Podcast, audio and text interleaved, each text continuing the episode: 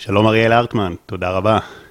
אה, אז אתה פסיכולוג קליני ומחבר אה, שני רבי מכר, אחד מהם בשביל הנפש היה בראש טבלת רבי המכר במשך אה, זמן רב, פסיכולוג של חוסן מנטלי של יחידות קרביות בצבא ועוד עושה המון המון דברים, והיום אמרנו שנדבר על השינוי שאתה עובר בתפיסה שלך בשנים האחרונות, ההתפתחות.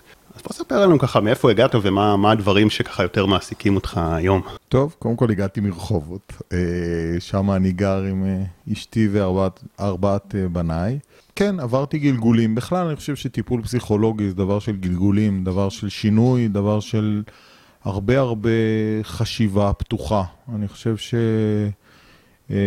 טיפול זה כמו שדה של אבנים שכדאי להפוך בצורה מתמדת, אבן אחרי אבן, גם המטפל וגם המטופל, כדי להגיע למקומות חדשים ולפעמים מפתיעים.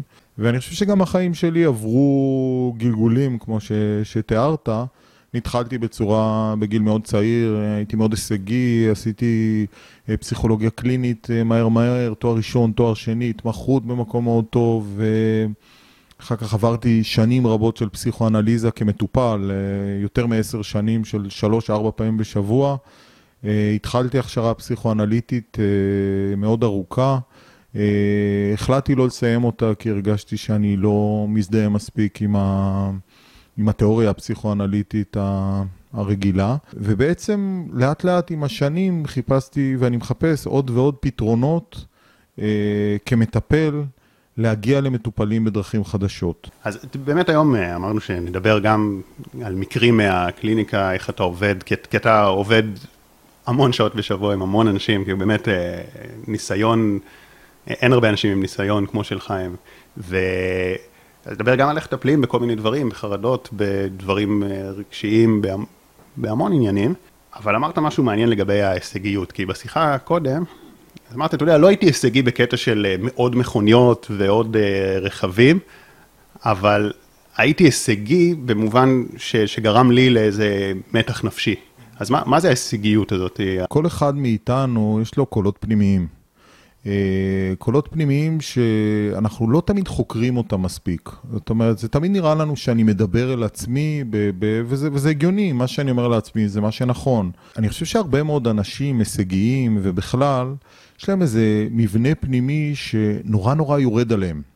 נורא אומר, אתה לא בסדר, לא מספיק קראת, אה, לא היית בצבא במקום טוב, אין לך מספיק חברים.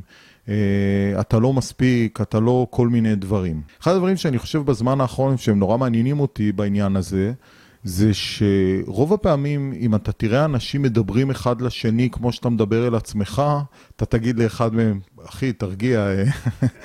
אה. כי אם מישהו יגיד לשני, אתה נשמע לי אפס, אתה נראה לי די אפס שלא עבדת כל הבוקר, או קראת שלושה ספרים, או אתה לא, אין לך קריירה מספיק טובה, אתה תגיד לו, למה אתה יורד על עצמך ככה? למה אתה יורד עליו ככה? וכשזה בינך לבין עצמך, רוב האנשים, אני מניח גם המאזינים שלנו, הם יגידו, אני, זה בסדר, אני רוצה רק לקדם את עצמי. זה משהו שבשפה המערבית מאוד מאוד מקובל שתדחוף את עצמך קדימה, תצבור המון המון הישגים. במקרה שלי זה היה הישגים אינטלקטואליים. כאילו, קראתי מלא ספרים, והייתי צריך תמיד לדעת ולדעת, והאמנתי, אני חושב, ברמה הלא מודעת, אני בא ממשפחה מאוד uh, אינטלקטואלית, שאם אני אשיג שליטה באמצעות uh, קריאה של uh, הרמן אסה, שירה, ספרות, יכתוב, אז יהיה לי יותר קל. ועם השנים גיליתי שהרבה פעמים אני נהיה יותר מכווץ. זאת אומרת, אה, אני מדבר על עצמי בשפה תוקפנית, בשפה, אה, אתה יודע, הפסיכיאטרית, כמו זה OCD. למרות שההישגים כן הגיעו. למרות שההישגים הגיעו, אבל אה, לצד ההישגים, אם אתה לא יודע גם להיות רך עם עצמך ולהבין שהמיינד שלך הוא גם צריך טיפוח, אז בסופו של דבר אתה גם מוצא את עצמך מותקף כל הזמן מבפנים, ואז אתה גם מרגיש שאתה מותקף מבחוץ. הרי רוב העולם, אנחנו לא יודעים מה הוא מרגיש כלפי שחר כהן או אריאל ארטמן או כלפי המאזין, זה הכל אשליות, אתה יודע, אתה קצת רואה בפייסבוק אם מתייחסים אליך, אתה רואה כמה התקשרו אליך, אבל 95% מהדברים אתה מדמיין. אם עכשיו אתה הולך ברחוב ו- ומסתכלים עליך לטוב או לרע, זה אתה מדמיין. ובמידה מסוימת אתה לא מטפח את ה mind שלך להיות רך עם עצמך, הסיכוי שאתה תרגיש שאנשים אחרים מרגישים טוב איתך, הוא גם קטן. אתה נהיה יותר edgy, אתה נהיה יותר עצבני, אתה, ואני חושב שבכלל במדינה שלנו, אתה רואה שרמת העצבנות או הרמה של, הרגשה של מותקפות, זה הולך מלמעלה למטה, זאת אומרת, זה גם בפוליטיקה, שכל הזמן באים לכלותנו, באים לתקוף אותנו, וגם האדם הפרטי, הוא נוסע בכביש, מישהו קצת דוחף אותו, אם מי שרואה פה קופה ראשית, את כל הצעקות של טיטינסקי, אה, כאילו אנשים מרגישים מאוד מאוד מותקפים ולא מצליחים בעצם להתארגן מול המציאות הזאת, בין השאר כי אנחנו, גם ה mind שלנו אולי כאומה או כמדינה, הוא מרגיש כל הזמן מותקף. אין איזו הרגשה כאילו, בסדר, הכל בסדר. אגב, אתה חושב שהבעיה עם זה היא רק שאין לנו שלווה נפשית ומתח פנימי, או שזה גם פוגע לנו ביכולת להשיג? אם מישהו באמת מאוד ביקורתי כלפי עצמו, אז מטבע הדברים הוא יהיה יותר לחוץ ויותר מתח נפשי, וזה בפני עצמו דבר אה, שאנחנו פחות רוצים לחיות ככה. אבל האם זה גם יפגע לו ביכולת להשיג? כן, אז זו שאלה נורא טובה, שהמון המון פעמים מטופלים שלי, ובכלל, יש לי הרגשה שאם אני יוריד מתח נפשי, יהיה לי הישגים פחות טובים. יש דבר שאולי דיברו איתך בעבר, דבר שנקרא עקומת מתח הישגים, לחץ הישגים. זאת אומרת, אם נגיד אתה לומד למבחן, ורמת הלחץ שלך מאוד מאוד נמוכה, אז אתה תהיה באדישות, לא יעניין אותך, אתה לא תדחוף את עצמך קדימה. ואז ההישגים שלך נמוכים. מצד שני, אם רמת הלחץ שלך תהיה גם מאוד מאוד גבוהה, אתה תהיה בבלקאוט, אתה תרגיש שאתה לא יודע על מה לדבר, אתה תרגיש שהמחשבות, אתה, אתה לא מצליח לפתוח את המגירות של מה שלמדת והכל תקוע בפנים, וזה גם מאוד נמוך. זה מין עקומה וירטואלית כזאת שכל אחד יכול למצוא את עצמו, שיש איזה רמת לחץ אופטימלית, יש אנשים שצריכים רמת לחץ יותר גבוהה כדי... כדי uh, לשרוד וגם כדי להיות בהישגים טובים, אבל רוב האנשים, כשהם עוברים איזושהי נקודה מסוימת, רמת החרדה שנובעת מהמגדלה, מחלקים הרבה יותר פרימיטיביים, הרבה יותר נמוכים בנפש, במוח, שזה לא הקורטק שאנחנו נורא מזהים אותו אה, כעולם מערבי, שנראה לי שמה שאני חושב זה מה שקורה לי, מה שקראתי זה מה שאני קורא, זה מה שקורה לי. בסופו של דבר, ברגע שהחלקים היותר כאילו נמוכים במוח של fight or flight מתחילים לעבוד, זה כאילו פוגע גם בקורטקס, אז זה גם פוגע בהישגים, זה פוגע ביחסים בין אישיים, זאת אומרת, אם בן אדם מרגיש שהוא יהיה דרוך ולאורך שנים יהיה טוב, אז במידה מסוימת זה פוגע לו גם בגוף, גם בנפש וגם בהישגים. שזה באמת באופן לא אינטואיטיבי, כי באמת, כמו שאתה אומר, הרבה אנשים חושבים שאם הם יורידו את המתח זה יפגע להם בהישגים. כן. ואגב, מה, עד, רוב האנשים איפה נמצאים? רוב האנשים נמצאים באדישות יתר או בלחץ יתר? אני חושב שבמזרח התיכון, בלחץ יתר, אני חושב שאתה מסתובב, אני חושב שאתה רואה את זה נורא בקלות גם בוויינט, בדברים הרבה יותר רחבים מאשר האדם הפרטי. לפני החיסונים, אמרנו, ועוד פעם, הקורונה היא מחלה, מגפה שצריך לסיים והיא מאוד קשה, אבל לפני החיסונים אתה היית פותח ynet, היה הרגשה של לחץ נוראי, מה יהיה הפתרון. יומיים אחרי החיסונים, אתה מרגיש שזה הטוב ומובן מאליו, וכבר אה, אה, הולכים ליעד הבא. לפני שהייתה מדליה אולימפית, אני גדלתי בתור ילד 40 שנה, חיכינו למדליה אולימפית, השגנו את המדליה הראשונה, ואז מתחילים כבר לבוא בטענה לוועד האולימפי בק. שהוא אה, חקר דיכאון, הוא אמר הרבה פעמים שהבן אדם הדיכאוני או האומה הדיכאונית, הצלחה היא לא מייחסת לעצמה אלא למקריות, וכישלון האדם מייחס לעצמו. זאת אומרת, אם האדם לומד שהוא גורם גם להצלחה וגם לכישלון, אז יש לו הרבה יותר סיכוי להרגיש שהוא לוקח אחריות על עצמו, אבל המתקפה הפנימית, שאני חושב שהיא מאוד מאוד מכווצת, דרך אגב, גם ברמה הבין-אישית, אם אתה שיפוטי כלפי עצמך ושיפוטי כלפי הבת זוג שלך או כלפי הילדים שלך, זה גם מכווץ אותם ומוריד את ההישגים שלהם. ואיכשהו בחברה שלנו, בגלל שהיא באמת מאוד מאוד הישגית, מאוד, אני חושב של קאסטות, אתה יודע, ממש כאילו... מי נחשב יותר. בכל תת קבוצה אתה יכול לדעת בדיוק כמה נסעת לחו"ל, על איזה רכב אתה...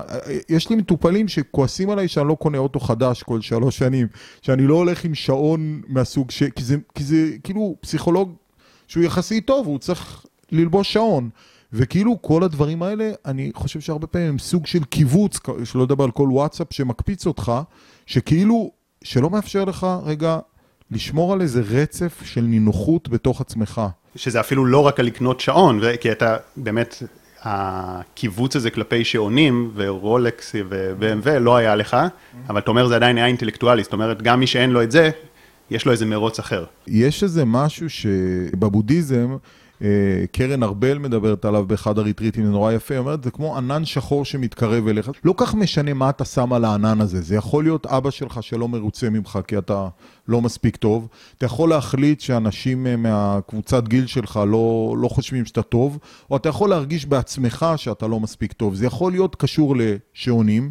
זה יכול להיות קשור לכמה נשים השגתי, זה יכול להיות קשור לאיזה אה, אה, אה, מהירות אני רץ חצי מרתון. הוא קטע יפה שאמרת גם על, על ynet והחיסונים, כאילו כ, כמשהו גלובלי, זה שהיה לנו איזה בעיה, פתרנו אותה, אנחנו כבר בבעיה הבאה. זאת אומרת, הגענו, וגם בחיים האישיים, אנחנו מגיעים להישג, וכמו, כאילו אנחנו חושבים שנגיע אליו, ואז נירגע ונהיה מסופקים, וזה לא קורה, תמיד המוח אוטומטית מציב רף חדש, מציב יעד חדש יותר גבוה. מה שאתה אומר הוא נורא מעניין, שאני עובד הרבה עם יחידות אה, מיוחדות ועם אנשים בכל מיני שלבים בהכשרה שלהם. אה, אנשים אה, לקראת היותם טייסים או ביחידות מובחרות, ותמיד יש את האשליה שברגע שאני אסיים מסלול, אנשים מדברים על זה, אני אסיים מסלול, אני אהיה הרבה יותר רגוע. ועכשיו אני פוגש אותם ב- לפני שמגיעים ליום סיירות, במהלך המסלול ואחרי שהם נהיים קצינים. וכל פעם יש הרגשה שכשאני אכבוש את ההר, יהיה, יהיה מעולה. ואז אני כובש את ההר, ואתה יודע, גם ברמה של אה, תבליט ותכסית, אתה מגיע לקצה ההר, אתה רואה שיש עוד הרים. זאת אומרת, אתה, אתה, וגם בנפש. ומי שלא יודע, כאילו, לעצור רגע על הפסגה, או בשפל, זה לא משנה, ולנשום, הוא פשוט במרדף מתמיד אחרי הרים. זה, זה מדהים מה שאתה אומר, כי אגב, אני, את הדרך שלי התחלתי בצבא. זאת אומרת, עוד, עוד לפני, אבל שם בעיקר, כי הייתי, הגעתי ליחידה אה, נחשבת, לא קרבי אמנם, במודיעין, ב-8200, אבל רציתי להגיע לצוות מסוים, רציתי להיות יותר טוב מהחברים בקורס, בהכשרות, וזה פתאום, אה, אם בתיכון להיות יותר טוב, זה יחסית אה, יותר קל. פתאום שמביאים את כל החבר'ה הכי גאונים, זה מאוד קשה, ואז שם אני זוכר, כי עבדתי כשאמרתי, אם, אם אני אהיה הכי טוב, זה, זה יגרום לי להרגיש טוב, ואם אני אגיע לצוות שרציתי, זה, זה יספק אותי, ואז עברתי את כל ההכשרה הארוכה הזאת, הגעתי לצוות בדיוק שרציתי, אה, גיליתי שמדינת ישראל עושה דברים שלא האמנתי שקיימים בכלל, והייתי אה, בתחושת אה, מין, לא אגיד דיכאון, אבל התחושה הכי כבדה שהייתי בחיים, הכי חוסר סיפוק שהייתי בחיים שלי. ואז אמרתי, טוב, משהו פה לא בסדר, ו- ואפילו רציתי שתהיה לי זוגיות, ו- והיה לי, ו- וכאילו על פניו הכל סבבה. וגם, אבל הרגשתי רע, ואז יכלתי להשליך את זה קדימה, אמרתי, טוב, אולי כשנשתחרר מהצבא אז יהיה סבבה, ואולי אם אני אעשה אה, תואר, ואולי אם אני אגיע למשרה טובה, אז יהיה לי סבבה, ואז התחלתי להריץ את זה, והבנתי שלא משנה כמה אני אשיג, כל פעם המוח שלי יריץ, ואמרתי, טוב, אני צריך לצאת וללמוד, ללמוד על הדברים האלה כמו שצריך. זה מאוד מרגש מה שאתה אומר, אתה יודע, מעלה לי שתי אסוציאציות. אחד, את המושג דיכאון אחרי לידה.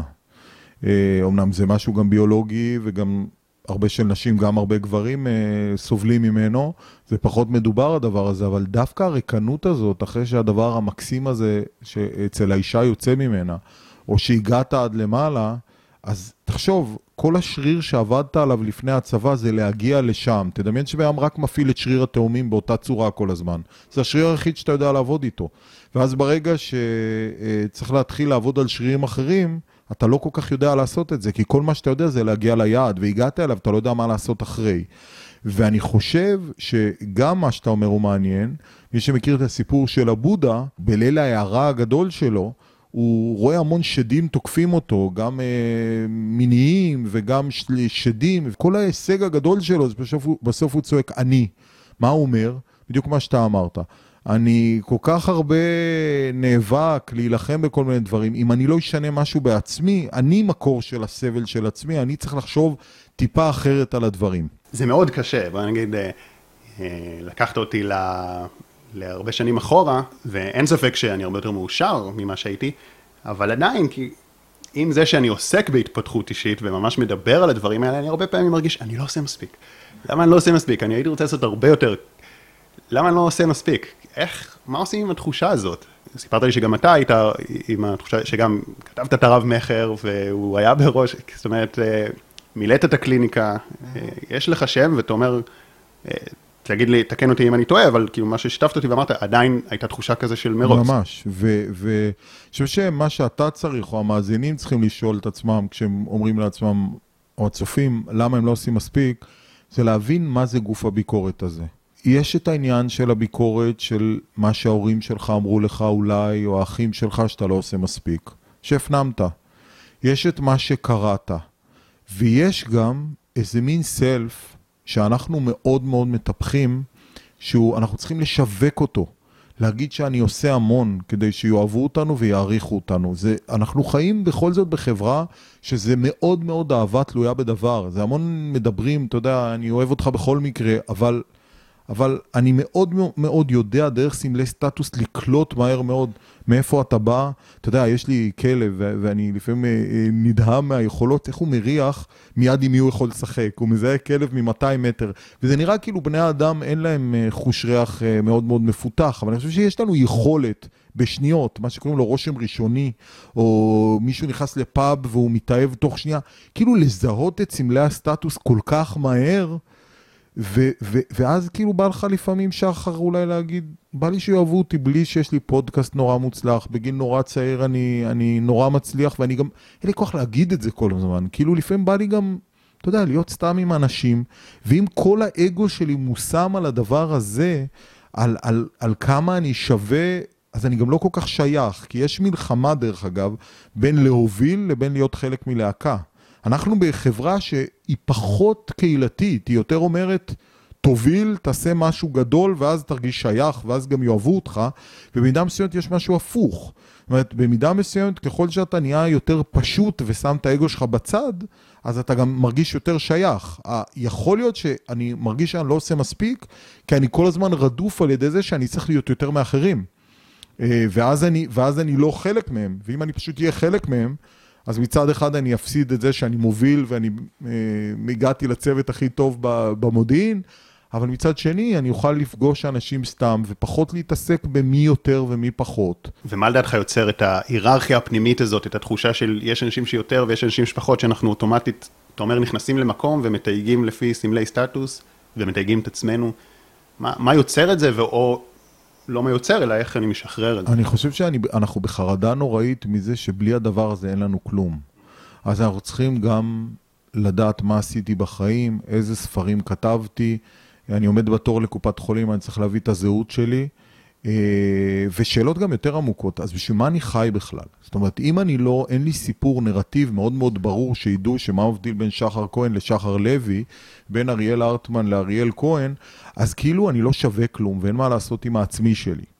אני חושב שהתהליך בטיפול לפחות, וגם במדיטציה, הוא להתחיל להשיל את הדברים האלה ולראות מה זה היכולת המתבוננת שלי בלי הדברים שאני עושה. ואני שייך אליהם. וזה, אני חושב, העבודה הכי קשה, זה לפגוש רגע את המוות שלך, זה לפגוש רגע את הכיליון שלך, זה לפגוש רגע את העובדה שאני בא לפודקאסט ונורא בא לי להרשים, אבל הדפקטים שלי הולכים לצאת אם אני ארצה ולא ארצה. אני אישית עשיתי ריטריט של ארבעה ימים על מודעות למוות, אז אני יחסית מבין את הערך של זה, אבל אני חושב שהרבה אנשים שומעים את זה ואומרים, למה המודעות למוות, מה טוב בזה, זה... למה לחשוב על המוות? כי אני חושב שלחשוב על המוות זה לחשוב על החיים. אני חושב שהמוות הוא תאריך תפוגה, והוא מין נותן לנו איזו הבנה שאנחנו לא נהיה פה לנצח, והוא מצד אחד יכול לדכא שאיזה פחד שאני לא אהיה פה לנצח, ומצד שני הוא יכול, יכול גם להזרים איזה משהו בתוך עצמי, שאומר שכל עוד אני כאן אני יכול לעשות את מה שאני יכול, אבל אני פגום. יום אחד, אתה יודע, יש גם מדיטציות שממש מתחפרים במוות, מרגישים את המוות. יש אפילו אנשים שנקברים עם איזה צינורית כזאת, טקסים כאלה מיוחדים, שאומר שאם אתה תבין שיש לך תאריך תפוגה, ואם אתה באומץ תסתכל על הזמן שבו אתה קלה, אתה תבין שבכל רגע אתה קלה. בכל שנייה שאנחנו מדברים פה עכשיו, מתים לנו אלפים ועשרות אלפי תאים במוח ונולדים חדשים, ואנחנו כל הזמן רוצים לחשוב שאנחנו רק גדלים ומתפתחים, רק נהיים יותר יפים, ואם נרוץ אז גם, גם, גם נהיה הרבה יותר, אה, אתה יודע, אה, אה, נמתח את גיל הנעורים לנצח. וההכחשה הזאת היא, אתה יודע איפה היא פוגעת? גם ביחסים ביני, ביני לבין עצמי, אבל גם למשל ביחסים, אני רואה מהקליניקה, בין הורים לילדים שלהם. מי שלא יכול להכיל את זה שהוא... שהוא יום אחד ימות, אני אומר, מדבר בקיצוניות, אבל גם בדברים קטנים, שאני פגום, שאני לא יודע המון דברים, אז שהילד שלו מגיע מבית ספר והוא לא מתאים לתפיסה של ההורה, את מה שהילד אמור להיות, התגובה של ההורה, אם הוא לא תרגל את זה עם עצמו, היא ישר לסדר את הילד, להגיד לו, אוקיי, תעשה ככה, ככה וככה, ואז יהיה בסדר. או להיכנס בו על זה שהוא לא מצליח. זאת אומרת, היחסים ביני לבין עצמי סביב הפגמים שלי, מאוד מאוד קשור ליכולת שלי לחמלה כלפי הפגמים שלך. זאת אומרת, גם, גם אמרת פה עוד משהו, שבעצם אני לא בהכרח צריך להתאמן על לקבל את הדברים, אה, או לקבל ללא תנאי, אלא להבין שזה לא קיים, סוג של? זאת אומרת, להבין ש... שאני לא רק הולך אל האור, משהו כזה, שאני גם אדם שנמצא בחושך, שהרבה פעמים אין לי מושג מה הולך להיות, שגם מטפל, גם פרויד שנכנס לקליניקה, הוא לא יכל לדעת שהשעה הבאה תהיה ממש מוצלחת, כי הריכוז שלו הוא לא תמיד יודע בדיוק מה הולך איתו, והוא לא יודע כמה המטופל אה, יגיע רגוע כלפיו. זאת אומרת, אנחנו כאילו כל הזמן מייצרים חוויית שליטה בעולם שאין לנו בו כמעט שליטה. ואני חושב שזה חלק גדול מהחולאים שלנו כבני אדם, אבל גם חולאים של התרבות שלנו, שנורא קשה לשים לב כמה כמעט כל תת תרבות בארץ, אני מדבר כל חלק תרבותי, זה לא משנה לאיזה קבוצה אתה שייך, יש בה המון המון היררכיה ותחרות.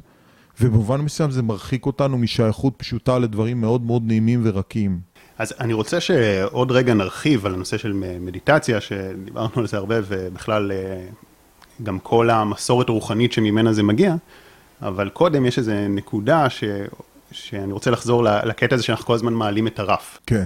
לצורך הדוגמה, אני עכשיו רוצה לכתוב uh, ספר שיהיה רב מכר. כן. ואתה כתבת כבר ספר שהיה רב מכר, ביחד עם חנוך דם. אני מניח שכשכתבת אותו היה לך uh, מין מטרה, כאילו שלא יודע, אולי קראת ספרים uh, של, של הסופרים שאתה מאוד אוהב, ואמרת, אני גם רוצה להגיע לזה, ו...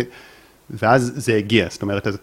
כמה זה באמת אה, מעלה את האושר מצד עצמו, וגם בכלל אנשים שהם אה, הישגיים, נגיד אחד הספרים, אז אה, לקחתם כל מיני דמויות, דמויות ואיזשהו ניתוח פסיכולוגי, אז נגיד אריק איינשטיין לדוגמה, ש, שכאילו אומרים שהוא מאוד מאוד הצליח, זמר אולי המצליח בתולדות המדינה, ולא בהכרח היה מאושר וקיבל את ההצלחה שלו, ו, וזאת אומרת, ושמח על ההצלחה שלו. זאת אומרת, למה זה קורה שאנשים כבר גם מאוד מצליחים ו...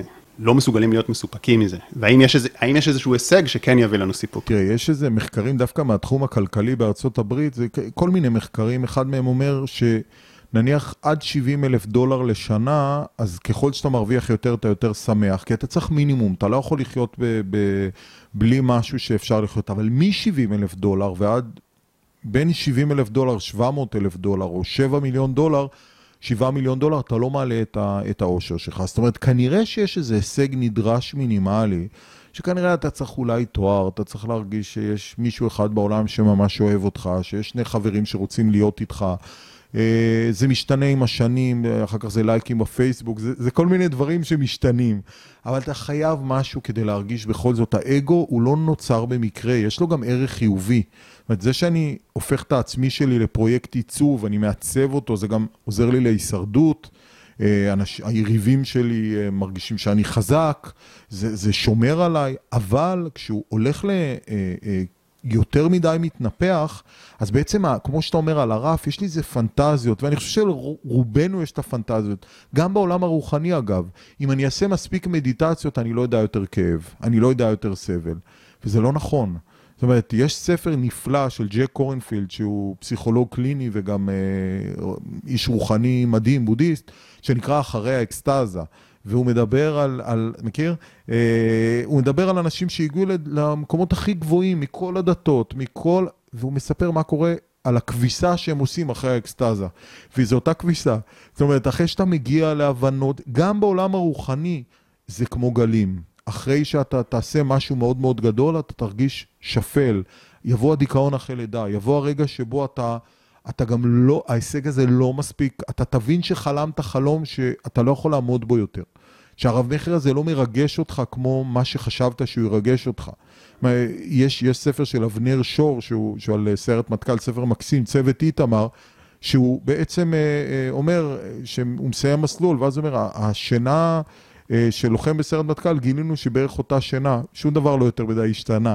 כאילו, אתה חושב שברגע שתסיים יהיה מדהים, זה בסדר, זה מחזיק אותך לסיים מסלול, אבל בסופו של דבר, אמ, אם אתה תחלום שגמרת עם הסבל, אז אתה טועה. כן. זאת אומרת, אה, אין איזה, אם, אם ניקח את זה למשהו מדיד, כמו כסף, או כמו... אז זה לא שיש איזה סכום מסוים, אה, אחרי שעברנו את ה-70 אלף דולר, זאת אומרת, אה, אני או אילון מאסק, mm-hmm. זאת אומרת, הוא לא פי מיליארד יותר מאושר מאיתנו, בגלל שיש לו פי מיליארד. אני אגיד לך אנקדוטה מעניינת וקצת עצובה, שחלק מהאנשים עם הדיכאון הכי חריף שהכרתי בחיים שלי בעבודה, זה אנשים שהצליחו הרבה יותר מאחרים. זאת אומרת, יותר מזה, חלק גדול מהאנשים האלה, הם מגיעים לגילי 40-50, מנפיקים, עושים דברים מדהימים, וכאילו מגלים שהם שמו את כל הביצים בסל הזה, והם שכחו הרבה פעמים חמלה, בגלל שבשביל נורא נורא להצליח, בסופו של דבר, אה, אתה חייב גם מאוד לחדד את החושים שהם מתנגדים לאחר, שמנצחים את האחר. ואז פתאום הם רוצים עם כל הכסף שיש להם לשבת עם שלושה אנשים ולא להיות אחר מהם, לא להיות יותר מהם.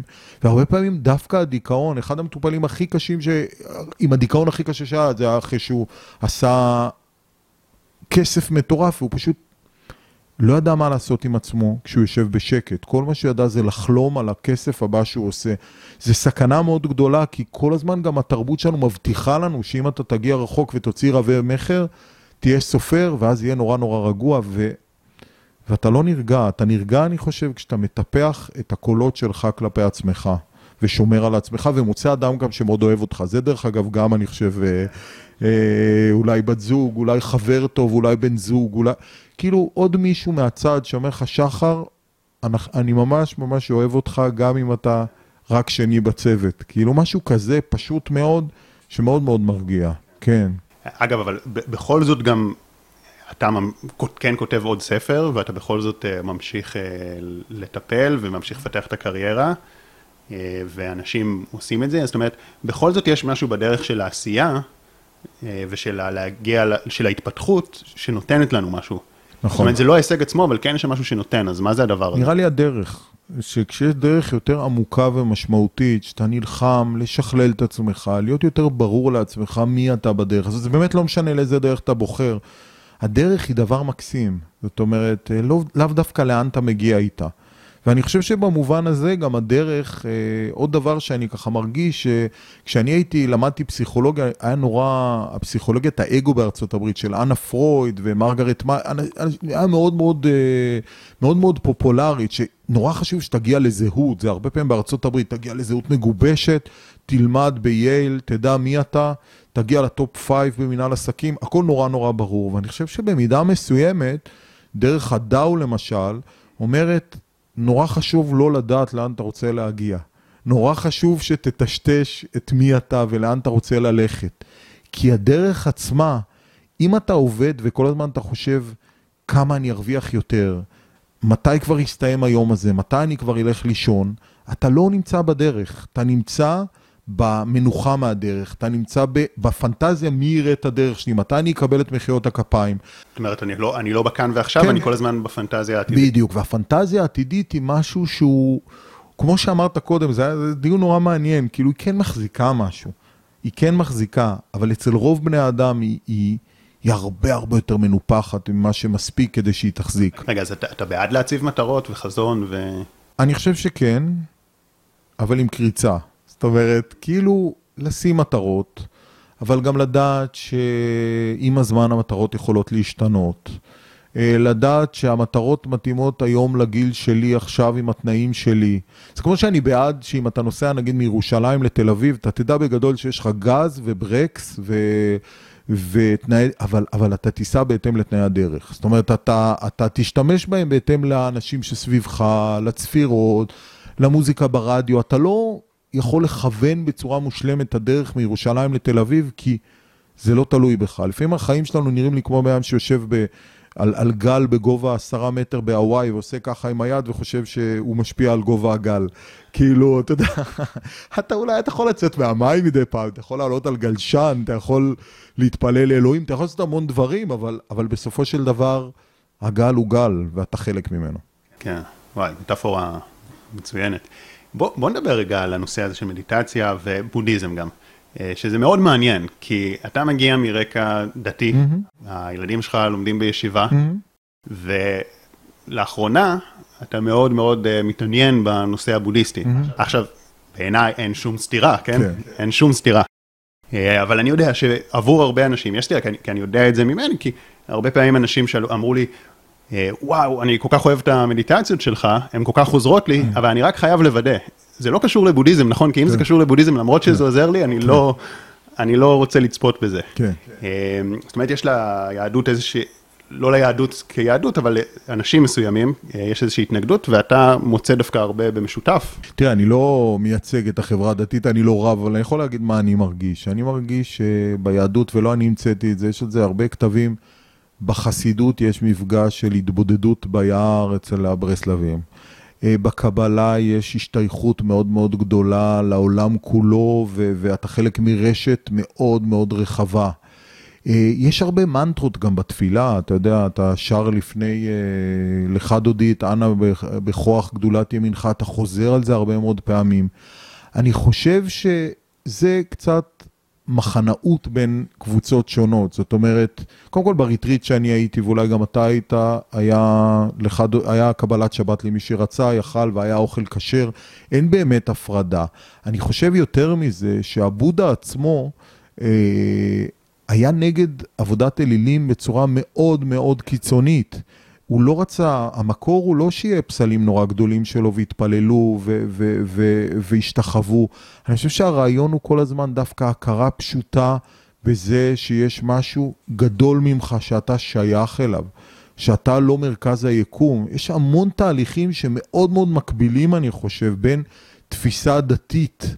אה, לא מחנאית, לא שצריכה להגיד אני יותר טוב מנוצרים ו- ומוסלמים, אלא משהו שמסתכל עליי כחלק, יש לי את הידע שלי כיהודי ויש לי גם חלקים אחרים כיהודי, אבל אם אני בא ומסתכל פשוט על עבודה פנימית עמוקה, אה, היהדות לכל אורך ההיסטוריה, בגמרא, במשנה, בשקלא, ואת- היא תמיד חתרה לדעת את הסבל ואת האמת עד סופה. אם כבר דווקא במאות שנים האחרונות אנחנו קצת ירדנו מהעץ הזה, במובן הזה זה המון קווים מקבילים בעיניי בין היהדות לבודהיזם, ו... ואין סתירה בעיניי. כן. ומה מה תפס אותך בבודהיזם אה, במיוחד? אולי גם בהקשר לכל מה שדיברנו עליו, על ההישגיות. אני חושב שהבנתי שבגיל 40 ומשהו, אחרי הרבה מאוד שנים של פסיכואנליזה, אה, זה לא עוזר מספיק לפעמים אם אין מפגש יותר ישיר בין האדם לבין עצמו. זה פשוט לא עוזר. אתה יודע, יש עוד תחום שאנחנו, אה, היום מאוד נחקר בעולם, למשל אה, מטה גבור, אה, שמספר בצנעה רבה, הוא היום בן 76 אני חושב, ובגיל 60 ומשהו, 65, הוא טיפל, הוא מהמומחים הגדולים בעולם להתמכרויות, הפודקאסט שלו, ההרצאות שלו נפלאות, ואז פתאום אנשים התחילו לשלוח לו ואמרו לו, תגיד, אבל בדקת גם איוואסקה, שזה משהו פסיכדלי מה, מה, מעבר- מהאמזונס, אה, נדמה לי, ו, ו, והוא פתאום גילה שיש כלי שמקדם את היכולת להתמודדות עם התמכרות שלא היה מאז ומעולם. אותו דבר קצת אני מרגיש לגבי הבודהיזם ולגבי אנשים עם פוסט-טראומה נניח שבאים גם לטיפול וגם הולכים למחקר שהם לוקחים בו MDMA, יש היום אה, בבתי חולים בארץ מחקר אה, שרץ, למשל בבאר יעקב, בחוץ לארץ. אתה רואה שהדיבור, התובנה בלבד, בלי משהו שפוגש רגש, משהו שמכניס אותך לאטמוספירה אחרת שהיא... היא נוגעת עד הסוף במה שיש בך, היא לא מספיקה. ואני הבנתי שאם אני אבין עוד פעם ועוד פעם שאימא שלי ואבא שלי והילדות שלי וזה, אוקיי, סבבה, זה לפעמים עוד משהו רודפני, כי בעוד צורה אני אומר לעצמי, הנה, הבנת את זה מהפעם ועדיין אתה ביקורתי כלפי עצמך. אז אתה צריך עוד איזה כלי, שהוא קודם כל כלי עבודה אישית, הוא לאו דווקא תלוי במטפל, שבו אתה עובד כל הזמן על מה... אתה יודע, זה, זה כמו קצת, ה, לומדים את זה ב, ב, באנטומיה. המוח נמצא בתוך נוזל ובתוך אה, הגולגולת שלנו, אבל הנוזל נורא שומר על המוח שהוא, אתה יודע, יהיה יציב ממכות.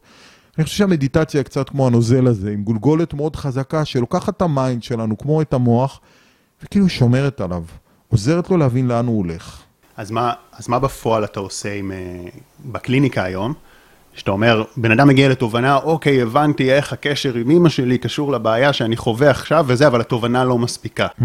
אז איפה אתה משלב את המדיטציה כדי... קודם כל אני מפנה אותו. אני בכלל חושב שבקליניקה אני מנסה להיות צנוע. יש דברים שאני יודע, יש דברים שאני לא יודע. אני לא מספיק יודע בלתת שיעורי בית, אז אני מפנה אותו לפודקאסטים, אני מפנה, מפנה אותו לספרות, אני מפנה אותו לריטריט. אני מנסה... לחשוף אותו כמה שיותר ליכולת, אני עושה איתו מדיטציה, אני משמיע לו מדיטציה, מצידי אני אשמיע לו שיר שהוא מאוד אוהב, אני, אני מאוד מאוד פתוח ביכולת שהאימא שלו הייתה לו, תהפוך להיות נוכחת במפגש שלי איתו. שאני אהפוך להיות האימא שלא הייתה לו, או שדוקטור סטיבן פולדר, שהוא ידבר אליו מעמותת תובנה, יהיה הבן אדם שהוא יהיה, זאת אומרת, כאילו לא רק להסביר מה היה לו חסר, אלא לייצר איזושהי חוויה מתקנת, שבעצם תהפוך את החיים שלו ליותר מלאים עכשיו. לגעת ברגש. לגעת ברגש ולהיות יודע, בחוויה. לפעמים, כן. אבל לפעמים בא בן אדם, ואתה אתה עושה לו איזה מדיטציה כזאת, והוא עדיין אומר, אוקיי, מה, מה עכשיו? מה, מה עכשיו? איך אני עוד יותר משחרר את זה? כי גם המדיטציה בסוף זה... צריך אה, יכולת מסוימת כדי להתחבר אליה. בדיוק, זה השילוב בין מדיטציה לתפיסת עומק. אם נניח חלילה היה בן אדם שאתה עושה מדיטציה והוא היה ילד מוכה, נורא מוכה, וזה חזר וההורה שלו כל פעם תקף אותו. אז ברגע שהוא שומע את המדיטציה החומלת שלך שיש, הוא מבחינתו עוד רגע היה לי איזה פעם מטופל שסיפר שכל החיים שלו זה הרגע שבו הוא שומע את המפתח בדלת של אבא שלו שהולך להיכנס, ואם הוא במצב רוח הולך להרביץ לו מכות רצח. אז, אני, אז גם מאחורי המדיטציה של אדם חומל, תכף יבוא, תבוא המכה. עכשיו, במדיטציה אף אחד לא ירביץ לו פיזית, אבל תכף יבוא המכה שהוא ירביץ לעצמו, תכף יבוא המכה שבו הוא ירגיש אפס, והוא כאילו מבין ש... הדפוסים שהוא סוחב מגיל צעיר, גם ברמה הלא מודעת, הם הולכים להשתחזר. אז גם אם המדיטציה היא נפלאה, אין לו דרך לעבור. לכן אני חושב שהשילוב בין תפיסת עומק של מה שפוגע בי, וגם איך שהמדיטציה כאילו לא חומלת אותי, זה גם כן הרבה פעמים מה שנקרא בפסיכולוגיה, בפסיכואנליזה, יחסי אובייקט. שזה בעצם. הדפוסים הראשונים שהיו לי עם כל מיני דמויות, אני משחזר אותם גם עם המדיטציה. זאת אומרת, אם אני לא יודע איך המדיטציה היא לא נוגעת בי ושומרת עליי, מה שפרויד קרא לו העברה. אתה יודע, גם שהמטפל, הוא יכול להיות נורא נחמד, אבל אני יכול לחוות אותו נורא תוקפני, נורא עוצמתי, נורא פתיין. זאת אומרת, אני חייב שילוב של לעבוד על השריר, אבל גם להבין מה בהתנגדות שלי לא מוכן לעבוד על השריר. יש לך אולי איזה דוגמה למישהו שהיה או בחרדות, או בדיכאון, או אולי היה לו בעיות בזוגיות, והצלחת להבין משהו בכלים הפסיכואנליטיים, לנתח את זה, ואז בעזרת המדיטציה להעביר את זה לרגש, איזשהו... כן, אני אתן לך דוגמה טובה. אה, בן אדם שבעצם היה אצלי פעמיים בשבוע, ארבע שנים, ובעצם הוא כל הזמן אמר, יש לנו קשר נורא נורא טוב, והוא כל הזמן אמר, אני, אני נורא אוהב את מה שאתה אומר, אבל אני נורא רציונלי, אני לא מצליח לזוז בתוך עצמי, אני לא מצליח, זה כאילו לא, אני מנותק קצת, אני לא מצליח להיות בקשר טוב עם אשתי והילדים. ורק כשהתחלנו לעבוד במדיטציה, ואגב, שהוא פנה ל, ל, גם לפסיכדלים, באופן פרטי, אה, בעוד פעם, במשהו נגד PTSD, הוא הלך למחקר כזה על PTSD, והגיע בחוויה עם MDMA למצב שבו הוא פוגש את הטראומה בצורה חומלת. ב-MDMA, מה שמתארים הרבה פעמים, זה שבן אדם מצליח, הוא גם, ה, הוא גם בטראומה, אבל גם יש את עצמו המבוגר ששומר עליו. רק אז הוא התחיל להצליח להשתמש ב, ב, בכלים של התובנה, כי לפני זה התובנה כאילו הייתה, לא נכנסה מהקורטקס לאמיגדלה. הוא אמר לי, סבבה, זה מעולה מה שאתה אומר, אבל אני כל הזמן שיש לי קצת, עולה לי מצי קיבה, אני... אני חייב להקיא, ואני מפחד שאני אקיא, ואני צריך לשתות מלא כוס, כוסות מים. כאילו, היה לו הרבה טקסים אובססיביים, שעד שהוא לא פגש את המקום שתקף אותו בגיל צעיר, אה, פיזית ונפשית, לא הייתה תנועה. ואז בסוף דווקא השילוב בין המחקר של ה-MDMA, התובנות עומק איטי, המדיטציה שבו הוא תרגל את האימה מפני האבא שהולך להכות אותו, כל זה ביחד גרם לפריצת דרך שבחודשיים השגנו מה שלא השגנו לפני זה בחמש שנים של פעמיים בשבוע ביחד. מדהים, חזק מאוד. אני, אני רק אגיד משהו ככה לצופים, שקודם כל בבודהיזם הם מאמינים במדיטציה, לעשות את זה בכוחות עצמך ולא לא עם הפסיכודלים. אה, כן, באמת אה, גבור מטה, ויש גם היום המון מחקרים שמראים שזה עוזר. אה, אני אישית מאמין שכאילו עד כמה שאפשר להתקדם באופן מדיטטיבי, זאת אומרת, בלי להשתמש בדברים חיצוניים, עדיף. זאת אומרת, כי גם אם זה ייקח יותר זמן להגיע ליכולת המנטלית הזאת, אני חושב שזה עדיף מלהשתמש על חומרים אה, חיצוניים, אני, אבל אני גם אישית אף פעם לא ניסיתי, אז... אה, תראה, קודם כל, כמובן היום זה לא חוקי אבל, בארץ. כן, והייתי הייתי מאוד נזהר עם כן, זה, ברור, זה מאוד... לעשות את זה רק באמת במסגרת מחקר. לא. מי שאני מתאר, הוא עשה את זה במסגרת מחקר כן. בבית חולים מסודר בארץ. היום יש, ה-FDA אה, אה, מדברים על, על אישור של אה, סלוסייבין אה, אה, כתרופה. זה חברה הנפיקה ב-200 מיל, מיליון דולר נדמה לי בעניין הזה, אבל אין ספק שהעבודה הפנימית, גם דרך אגב במחקרים על MDMA, בוודאי שתמיד צריך מלווה טוב, שיעשה אינטגרציה לחוויה, זה תמיד מלווה בעבודת עומק מאוד מאוד uh, משמעותית. נתתי את הדגש הזה כי, כי אני אומר, יכול להיות שיש אנשים שמקשיבים ואומרים, טוב, יאללה, אז יש לי תירוץ ללכת uh, לעשות קצת סמים. לא, לא, ממש זה לא, לא עובד ככה, ממש כן. לא. אז בעצם פסיכדלים, חוץ מזה שזה כרגע uh, לא חוקי, אז קשה להגיע לזה רק במסגרת מחקרים וכן הלאה, uh, אבל גם זה לא פתרון ראשון, הש, השאלה אם אפשר במדיטציה, ברוב המקרים גם להגיע לפתרון כזה רגשי? זאת אומרת, רק עם מדיטציה? אני חושב שבמדיטציה אחרי... יש לזה גם מחקרים, מי שמכיר את קב"ט זין, אה, שבעצם בשמונה שבועות מיינדפולנס אתה כן משיג אה, ירידה בסימפטומים. אני חושב דרך אגב שמדיטציה מאוד טובה ל-OCD, לחרדות מסוגים שונים, קצת לדיכאון, אבל לא באותה מידה, ויש דברים שהיא לא יעילה להם. זאת אומרת, למשל OCD ברמה מאוד מאוד גבוהה, זה כבר לא עוזר, כי אתה יושב וכל שלוש שניות במדיטציה, אתה רק יורד על עצמך. זאת אומרת, זה גם כלי...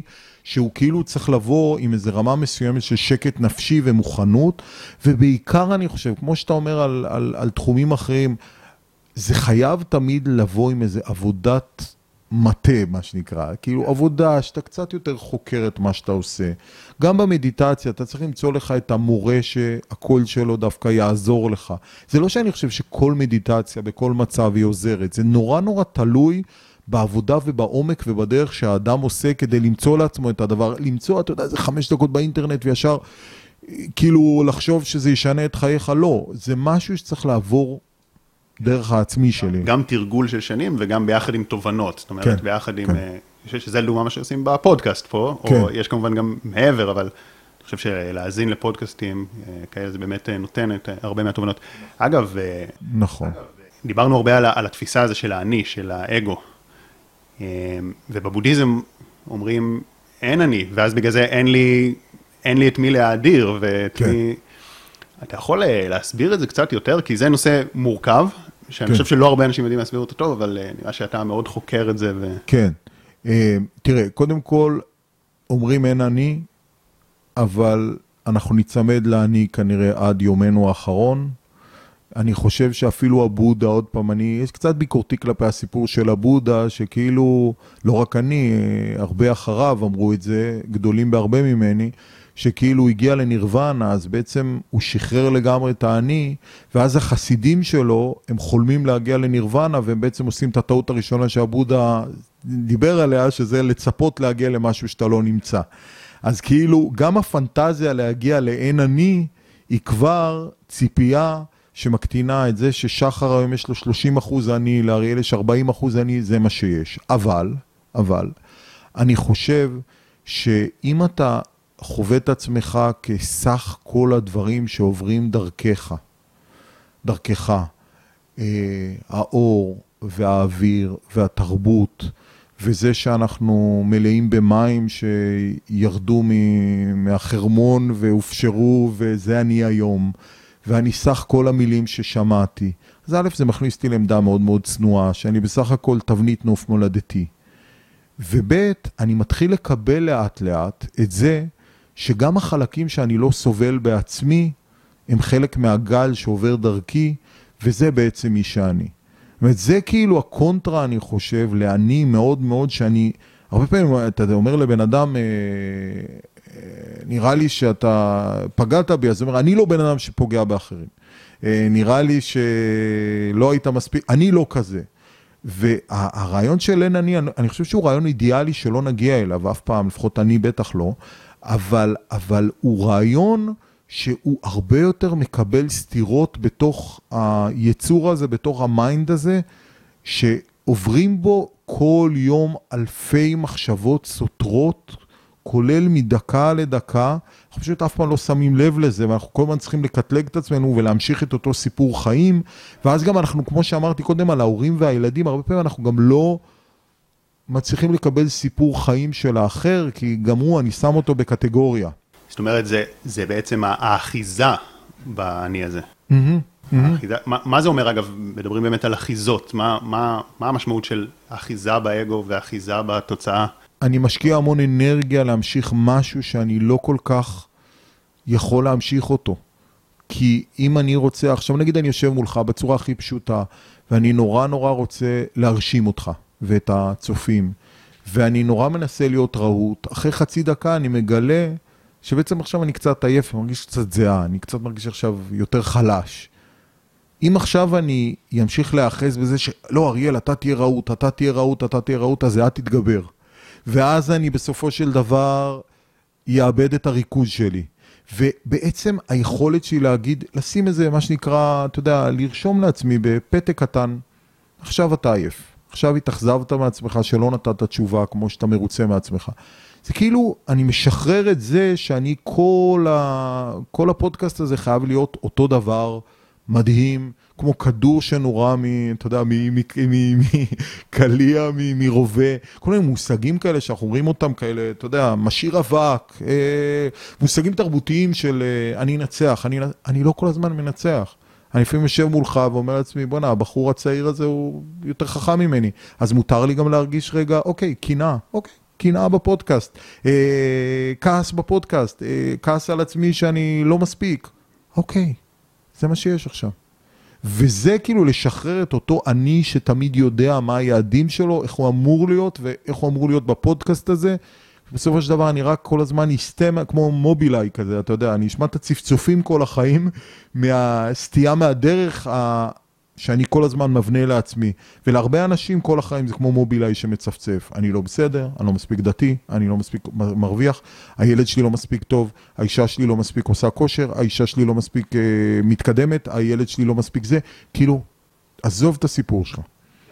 וואו, חזק. ואני חושב שזה גם אה, לוקח אותנו למקום שפתחנו איתו, שבסופו של דבר, אם נשחרר איזה את הלחץ אה, להשיג ואת הלחץ לבנות לעצמנו תהילה ומוניטין, זה לא בהכרח יפגע בתוצאות שלנו, אלא יש מצב שזה אפילו ישפר אותם, כי נהיה יותר בשלווה. אה, ונוכל לתפקד יותר טוב ולהיות בדרך. כן, ונהיה גם במגע עם מה שבא לי להיות עכשיו. זאת אומרת, אני גם לא אהיה חייב להיות, אתה היום עושה פודקאסט, אולי עוד חמש שנים תרצה לעשות משהו אחר, אולי עוד עשר שנים תרצה משהו אחר, כאילו... כן, בוא'נה, יש את העניין הזה עם הגדרות בכלל, שהוא... כאילו, אנשים אומרים, למה, למה אתה לא מגדיר את עצמך? למה אתה לא מגדיר, רגע, שואלים אותך, מה העיסוק שלך? למה אין לך תשובה, למה אין לך נאום מעלית מוכן? כן. וזה באמת קשה לי, כי אני אומר, אני לא רוצה להגביל את עצמי. לפעמים למטרות שיווקיות זה צריך, כן. אבל... אה, אבל אתה מבין את הלחץ כן. שיש לנו, כולם מבינים את הלחץ שיש לנו מהחברה ומעצמנו, כבר להיות משהו שהוא שווה משהו בשביל מישהו, בשביל ההורים שלנו, בשביל החברים שלנו. כמה אנחנו קפוא, קפואים בתוך הדמות החנותה הזאת, שהיא טובה, עוד פעם, היא, כמו שאתה, נורא אהבתי את זה שאמרת כזה, אבל יש לזה גם יתרונות, בוודאי שיש לזה גם יתרונות. השאלה, כמה עוצמה יש לדבר הזה בחיים שלנו, וכמה אנחנו יכולים לגלות את עצמנו מחדש. להתגלגל למשהו שלא האמנו שנהיה. וזה הרבה פעמים, בטיפול טוב, החופש להפוך להיות משהו שלא האמנת שתהיה, לגלות איזה חלק בעצמי שהיה מאוד רדום אצלך, זה כבר פותח משהו ש... טוב, וואו. אה, דיברנו פה על מלא נושאים מרתקים, כי אני, אני ישבתי ולמדתי והיה מרתק אה, כל רגע, ו, ונושאים גם מאוד מאוד עמוקים. זאת אומרת, אה, הרבה פעמים יש לנו את הנטייה לרצות לגעת במשהו מאוד מאוד ספציפי, מאוד מאוד מדיד, ופה דיברנו באיזושהי רמה גבוהה יותר על החיים, על מה מביא לנו אושר. אז אריאל, תודה רבה לך. גם אני מאוד מודה לך על ההזדמנות, אני תמיד גם כשאני יורד לקליניקה, ובטח כשאני מדבר מול הרבה מאוד אנשים, כאילו על ההזדמנות לדעת שיש משהו שאני אומר שמישהו יכול לשמוע ולהוסיף לו. אתה יודע, זה גם איזה אחד הדברים שאני חושב הרבה פעמים בקליניקה, זה כל כך לא מובן מאליו שאנשים עושים את הדרך לפגוש אותי הקטן, ואני באמת מרגיש את זה, אני מרגיש כל החיים אה, יודע דברים, אבל גם פגום בכל מיני דברים, היה לי פסיכומטרי בקושי התקבלתי לתואר ראשון, כאילו אני מכיר סבל ומכיר כאב, וכאילו הרעיון הזה שאתה יכול לשבת ולאנש... לך מה לתרום לאנשים אחרים, הוא תמיד אה, מרגש אותי ונותן לי המון המון כוח, אז גם ההזדמנות הזאת בעיניי היא... כן, אז אה, מרגשת, אני גם באמת. מאוד מתחבר למה שאתה אומר, זאת אומרת, אה, אז תודה לכם.